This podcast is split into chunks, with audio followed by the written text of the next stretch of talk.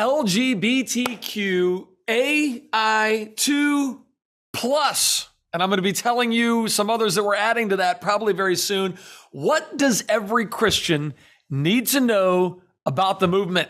Today, we're going to talk to two individuals who were a part of that world and now they speak from a position of love and truth into that world.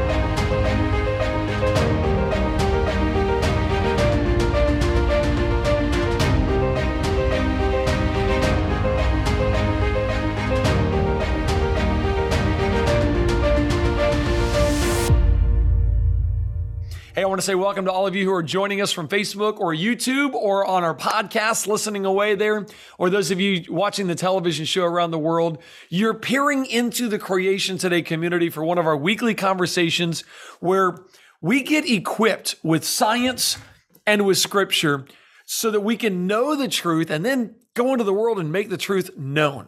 The Creation Today community is just a group of individuals who we just want to be all that God has called us to be. So if you ever want to be part of our community, come on over to creationtoday.org. Now, since 1999, with then President Bill Clinton, the month of June has been declared Gay Pride Month. It was actually a Jewish born activist named Brenda Howard from New York that began organizing gay pride marches in 19- it was the 1970s. I don't remember exactly what year.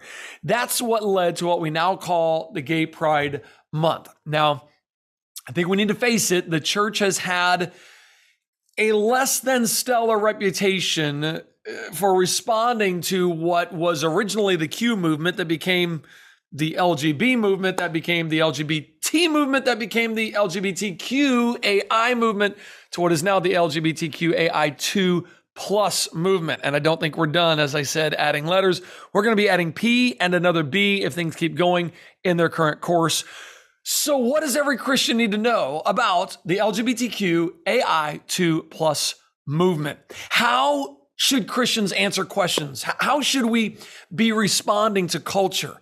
Questions like, well, is God anti gay? Uh, should you attend a gay wedding? Where is the transgender movement going? Isn't love really just love. Maybe you're wondering, does God love me if I'm gay? Or how do I talk to my kids about this subject? Well, as always, our goal in this conversation is to help you and others turn the stumbling blocks that keep people from seeing Jesus as the creator and the redeemer of mankind into stepping stones on your journey to know the truth. My guests today are Garry and Melissa Ingraham. They run an organization called the Love and Truth Network. They're based in Arizona. They frequent stages around the nation to help people understand how the church should be responding to the LGBTQ AI2 plus movement. You're going to learn a lot from them today. Garry and Melissa, thanks so much for joining me. Thanks, Eric. We're so happy to be here. Yes. I, I, am I've always been, since I met you guys several years ago, blown away by your ministry to the church, realizing it's difficult to get in the church, but it's so needed in the church. Uh, how is this? Well, first of all, give give folks that are watching, give, give them the, the two minute summary of how your ministry came about, and then I want to find out how is it that why why are we not even allowed to talk about this? But let's start with your organization, just since some people may not be familiar with you guys. Well, so back in 2013, we formed Love and Truth Network as a 501c3 nonprofit religious organization. And I had been on staff with a church, uh, and my final role with them after uh, in my 12 years of ministry was the pastor of Soul Care Ministries, so overseeing their support groups and recovery programs, uh, their lay counseling ministry. And uh, Melissa is a licensed Christian counselor. And it just in 2013, we began to realize um, that God was giving me the boot out of my comfortable nest as a pastor and um, and staff uh, at a church to to really take out into the um, nationally uh, into churches that were open to hearing and learning and growing um, on issues of restoring sexual but also relational wholeness. Um, how can we do that in a way that's more effective? And also, how can we do that in a way that isn't just looking at the LGBT community or looking at people in the world and recognizing, look, um, they're living their lives pretty openly. We in the church have some serious issues. We're living in a lot of sexual sin, a lot of pornography addiction, a lot of even identity confusion in the church. Mm-hmm. Um, and it's all it, it's it's mostly hidden unless there's some you know big explosion that we sometimes see by national leaders. Wow. And I think even today we are seeing just recently in the last week, seeing some things come out that um, are, are, very, very disheartening and very, um, it's a, t- it puts the church in a very, very tough light to go, wow, there are hypocrites in leadership in the church as well. And we need to own yes. that and say, here's the truth. I, I keep saying, man, if we just open the doors and say, let the light in, let God's light in, that will be the disinfectant that we really need to be who God has called us to be. Um, all right, Melissa, as a counselor, uh, licensed Christian counselor, I'm tempted to just make this my own private session and say, let me just share my stories with you and talk to you.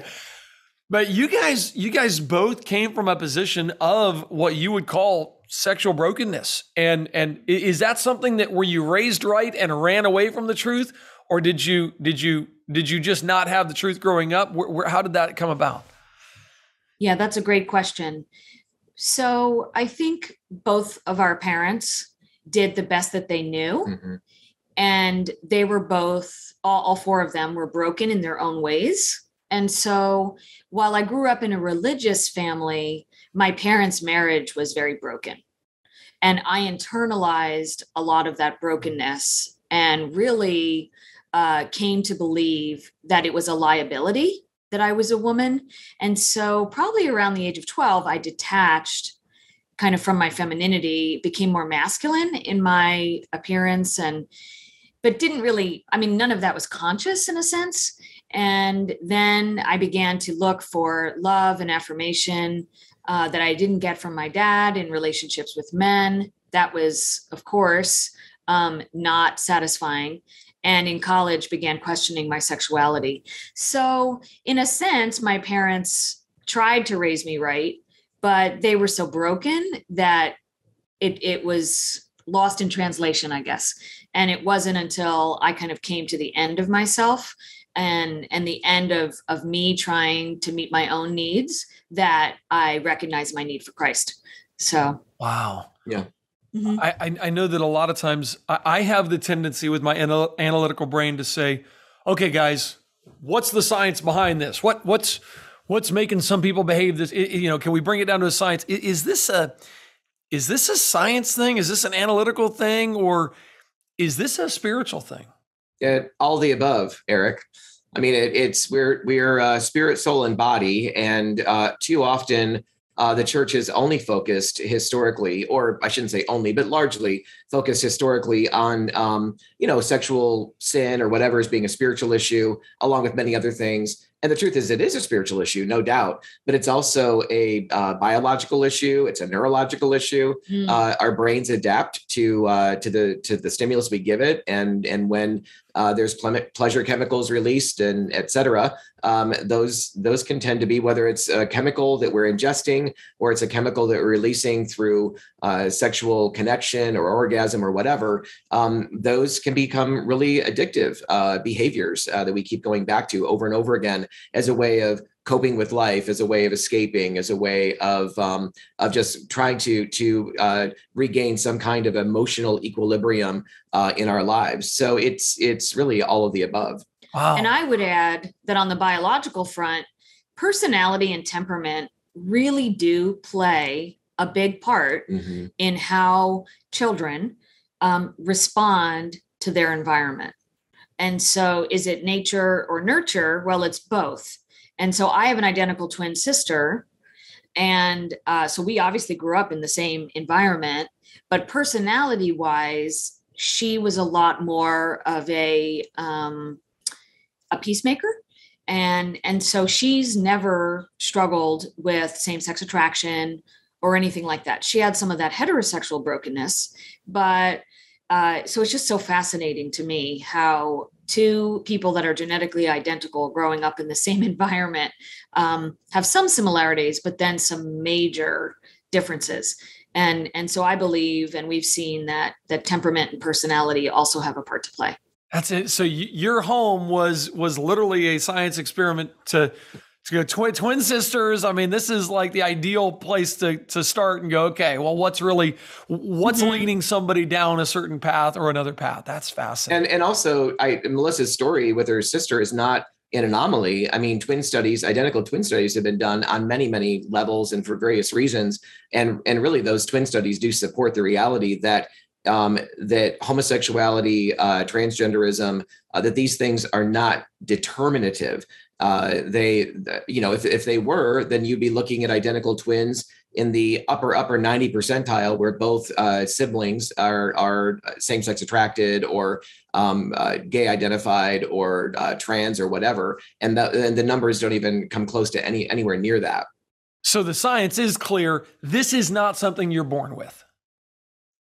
Yeah i mean we would say uh, mm-hmm. we believe that to be true. The other thing i would say though um, to, as a bookmark to that is it really is of no benefit whatsoever for Christians to get into the argument with people who feel like they were born this way, because I certainly felt like that at one time mm. um, and believe that to be true. No arguments are going to be won by people saying, "Oh, that's just simply, simply scientifically not true." Um, I think we can, we when opportunity arises, we can we can communicate things like even Dr. Lisa Diamond's work, you know, who is a, a lesbian um, researcher uh, who's certainly wildly pro LGBTQ. Uh, her her work on sexual fluidity, uh, even from that perspective, really uncovers the reality that no, people do actually shift, and it's not by her own words. Uh, it's not immutable. We're not born that way, and it's it's not fixed and unchangeable. Um, however, uh, we're not going to win arguments that way. I think we really have to uh, come from the basis. One of our taglines is leading with love, anchored in truth mm-hmm. as a ministry. And I think that mm-hmm. we do have to, as Christians, really anchor ourselves in the truth of God's word, but make sure that we're leading with love. And love, we're not saying mm-hmm. divorce love from truth or truth from love. You have to have both. But I think you can lead with the one. And again, realize we're not just going to win an argument here. We need the Holy Spirit to shine the light of truth into someone's heart. I was listening to a sermon by Baucham and he quoted Mark Steyn when Mark Steyn said, In the old days, there was sodomy, an act. In the late 19th uh, century, the, the word homosexuality was coined, which was a condition. And then a generation ago, the accepted term became gay, which is an identity. And each, each formulation raised the stakes for how one can object to uh, and even criminalize an act, you're obligated to be a little bit sympathetic towards a condition. But once it's a, an identity, a 24 7 identity, anything less than a wholehearted acceptance gets you marked as a bigot because they see it as who they are. How does Love and Truth Network talk about that?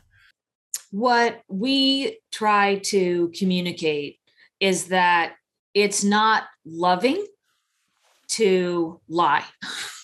Wow. I mean, it's not loving to um, pat somebody on the back all the way to hell, right? And and and we would also say that um, the most important thing is that a person has a relationship with Jesus Christ.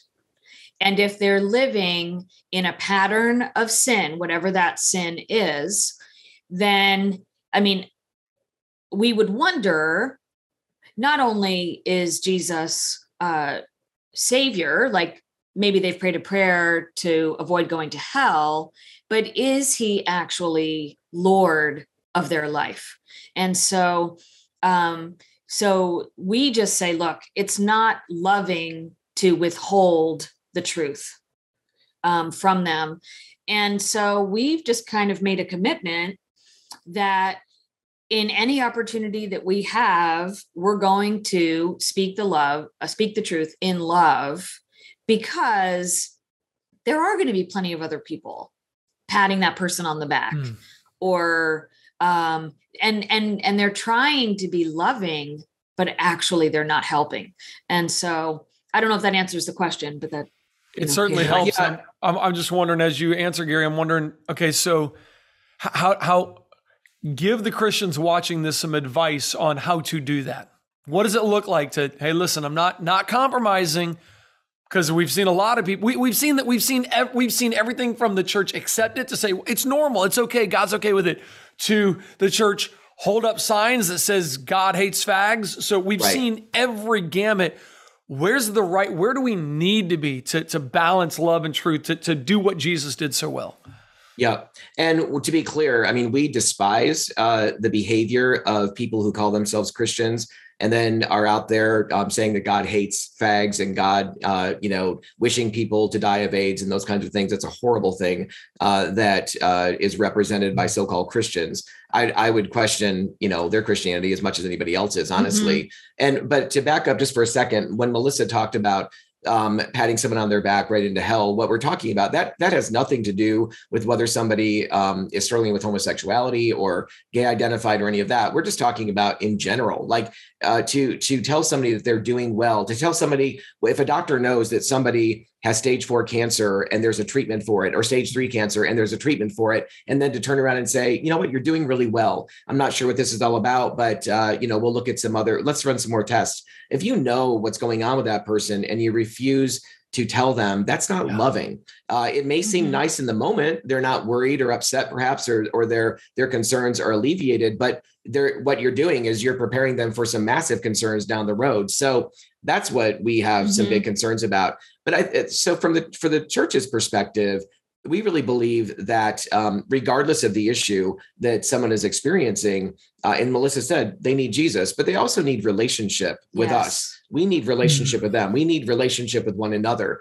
And so, how can we invite people uh, into you know those relationships with us? How I think we need to be doing a lot more of inviting people out to you know brand new people at church you know or out to lunch afterward and uh, or setting up a time to connect with them uh, over coffee or something and just doing life together with them or starting that conversation off on the basis of relationship yes. and a great way to begin kind of once you get through some of the the basic niceties or whatever but a great way to begin is to ask somebody their story. You know you can do that in a non-threatening way. You can also do that in a way that hey i'd be i'm i'm really a pretty open book and happy to share anything uh, you know about my life with you if you have interest but i'd love to know a little bit more about your story. That really fascinates me. Um, and and i like to know people a little bit more deeply in some of their history and then just you know let them share without without being poised to correct them about some theological error or whatever, but you're just getting to know them. You're just mm-hmm. listening. You're getting a sense of where they're coming from.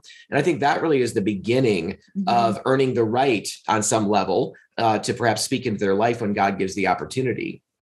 That's a that's a great great way to put it. That's good good advice, guys. If you're listening and you're in church, that's good advice. If you're not in church, boy, you need to be part of the body of Christ. You really do need to. Do. He's like, there's a bunch of hypocrites. I know, I know. You'll be one of them in some area too, but uh, come on over. We will take you. Hey, okay, the big questions that the church wants to ask, you know, is God anti-gay? Should Christians attend a gay wedding? Um, things like like how do you guys respond to those? I mean, you're in my opinion, you're kind of like the experts that You've been there, done that. You're speaking the truth in love now. You deal with this all the time. Can you give us some advice there? Mm-hmm. yeah. So first of all, God is anti-sin. Uh, That's God what is, I was going to say. God is anti-hell. God is anti-death, and uh, and God is um, is for. He's pro human thriving, mm-hmm. uh, and He knows that human thriving happens best when we are in alignment with Him, when we are functioning according to the designer's uh, created purpose, mm. those are the things that cause us to thrive. And so God despises the things that actually cause us harm. And unfortunately, all too often, eh, just like perhaps a little child that that uh, not aware of his or her surroundings, isn't aware of the danger that's around him or her, uh, wants to play in a particular area and is really irritated that the parent doesn't want them there, uh, knowing we know know something more than what they do. Well, how much more does God know, and and uh, and does not want us um, playing in uh, in Satan's playground, uh, and and also just going off into our fleshly pursuits. So, so no, God, God isn't any more anti-gay than he is anti-sin in any other area of life, uh, anti-adultery, anti-fornication. He didn't create us for those purposes either. Mm. And so, and or anti-lying or anti-gossip. Um, uh, it, certainly he would feel that way. Actually, um, you know, his idea in Proverbs 6, 16 through 19, he lists a number of things, six things. It says six, there are six things that God hates, seven that are an abomination to him. And the last thing on that list are those who spread strife amongst the brethren. How much does that go on in the church? And wow. God refers to that as an abomination. So, yeah, God God is pro what causes human flourishing through relationship and connectedness with himself. Mm-hmm. Wow. Yes. I, as I'm Melissa, I'm, I'm like, yep, you nailed it. Yep, that that Yeah. was it. God is anti old nature. He is pro new nature. He wants you to be born again. He wants you to be man. That is a great. and way by to the way, it. he's the one that did something about it. I mean, you know, as much as he is against sin and against uh, the the destruction of humanity, he himself came and provided the sacrifice and provided the the the pathway of life for us. And so he's done everything for us and just calls us into that place of surrender to his to who he is as savior and as Melissa said as he, who he is as Lord. Yes. Wow. And that, I mean, that that sacrifice, that grace is costly. Mm, It cost God everything. And so to follow Jesus is hard. And he said, he said that to follow me, you need to take up your cross and and to die to ourselves. And that is is not the message that most people are hearing today. They think they can have eh, you know a nice loving sort of God and also have whatever else it is that they want, and God's cool with that. Um, when in reality, um, He gave everything uh, to be reconciled, um, for us to be reconciled to Him. mhm. And going back to the question about you know gay weddings or or things like that, um, we often get this question from parents or other family members when their child or relative is has invited them um, to a wedding of some sort. And our conviction is that because at a wedding the witnesses are basically agreeing that they're going to do everything within their power to to help this couple succeed um, we believe marriage was god's design. It's god's plan for one man and one woman forever. And so as a matter of conscience we would not be able to attend um, a gay wedding or uh, you know in that way. Um, And, and- and this is interesting to me because you guys, Melissa, you were you had same sex attraction as a lesbian. Garry, you, I met you. You told me your testimony before of you thought, man, that the the the gay bars and the nightclubs there were that was where acceptance was going to be found, and you guys were attracted to that and lived that and came out of that, and you guys are saying, as a matter of conscience knowing that I am there supporting this union, saying I will be held responsible to try to help keep this together, that that's the reason for it. We we can't go. We can't even go. Yeah, and so the, I mean, as Melissa said, uh, it, uh, it's not even just that we believe that um, marriage is God's idea. We know that marriage is God's idea from Genesis. I mean, from other parts of, of Scripture, um, Jesus in Matthew 19 affirms two genders, not however many that we are kind of looking at today. He affirms that God created two genders, and he affirms that marriage is for one man and one woman. And so Jesus does speak by by only affirming that union of of marriage and sexual union and those two genders. Jesus really nullifies everything outside of that. and so um be and also we know from ephesians that uh, that marriage is god's great metaphor for uh, christ and the church and so there's profound spiritual reality and connotation beyond what we can even i think fathom uh, with our finite understanding Mm. and so the there's a number of reasons why uh, there that's one of them. Uh, I I am certainly not wanting to stand against uh, you know two two people of the same sex wanting to be if, if they choose to be in relationship with one another and and they're dealing with um, hospital situations or emergency situations they've been living together for a long time i certainly don't think i certainly think they have a right to be present for the other and to make decisions for the other and all that kind of thing um, but when it comes to marriage being a spiritual covenantal Mhm. um, union of of one flesh. I don't believe at all that we can take two aspects of the same gender, this the same sex, which I, those words in, are interchangeable, gender and sex.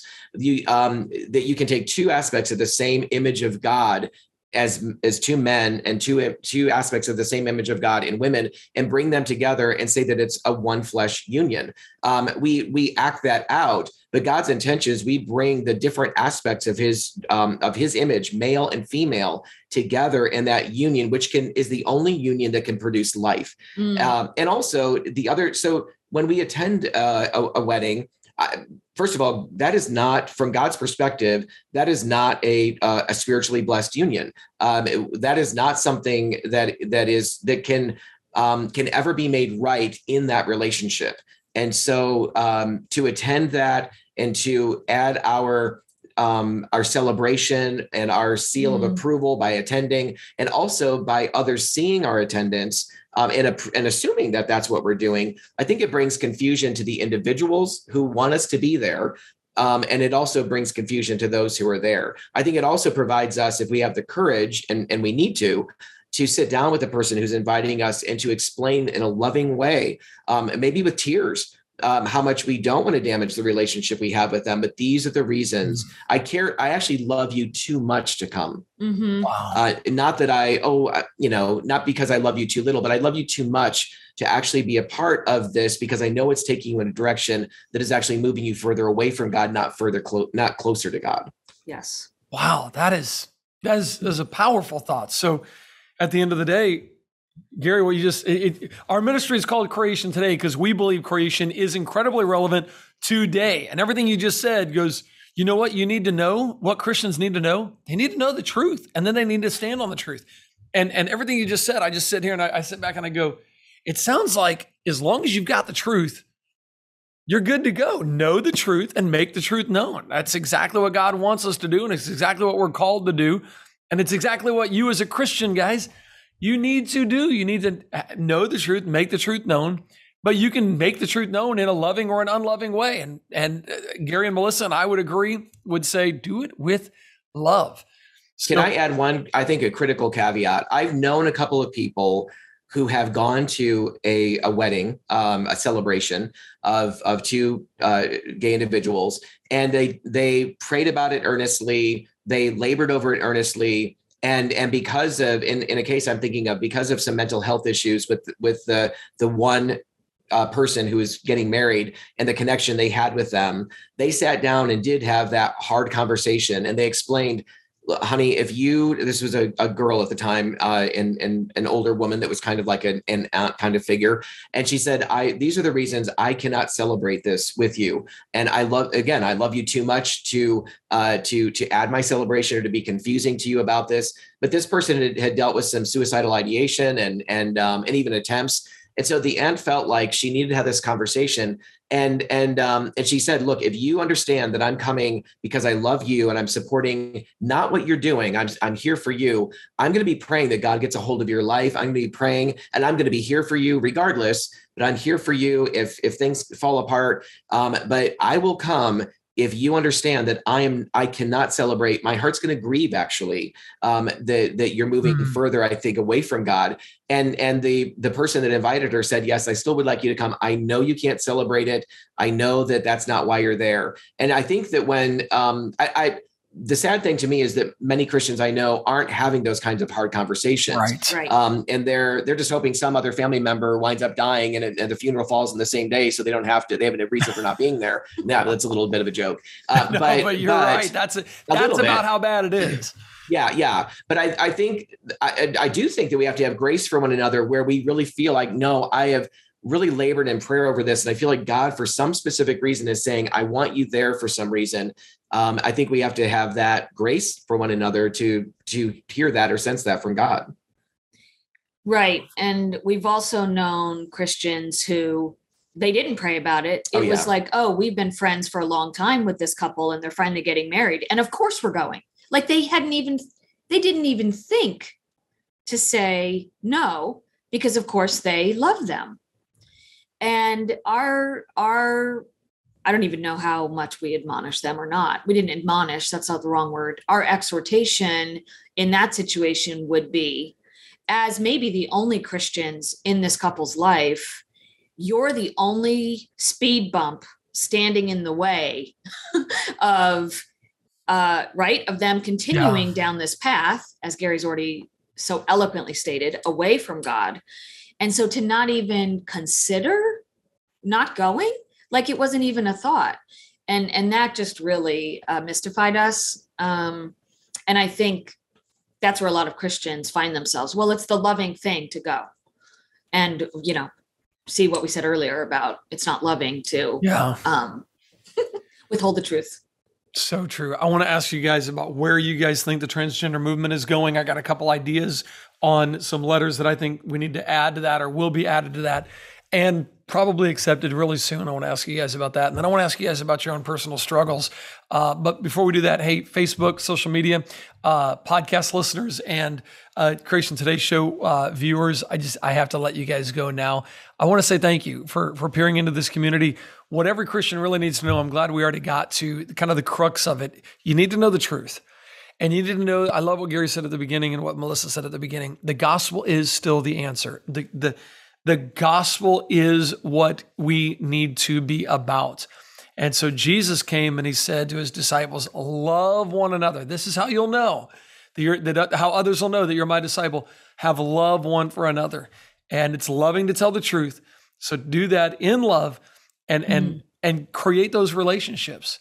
Um, Garry, I'd love to get into more of the the how the mind works and how the dopamine works and how the what they're really seeking is the same thing you guys were seeking was was was acceptance. And so when you thought acceptance was going to be here, you walked down that road, and then you found out after kind of getting in the room, so to speak, wasn't exactly as accepting as you were hoping it would be.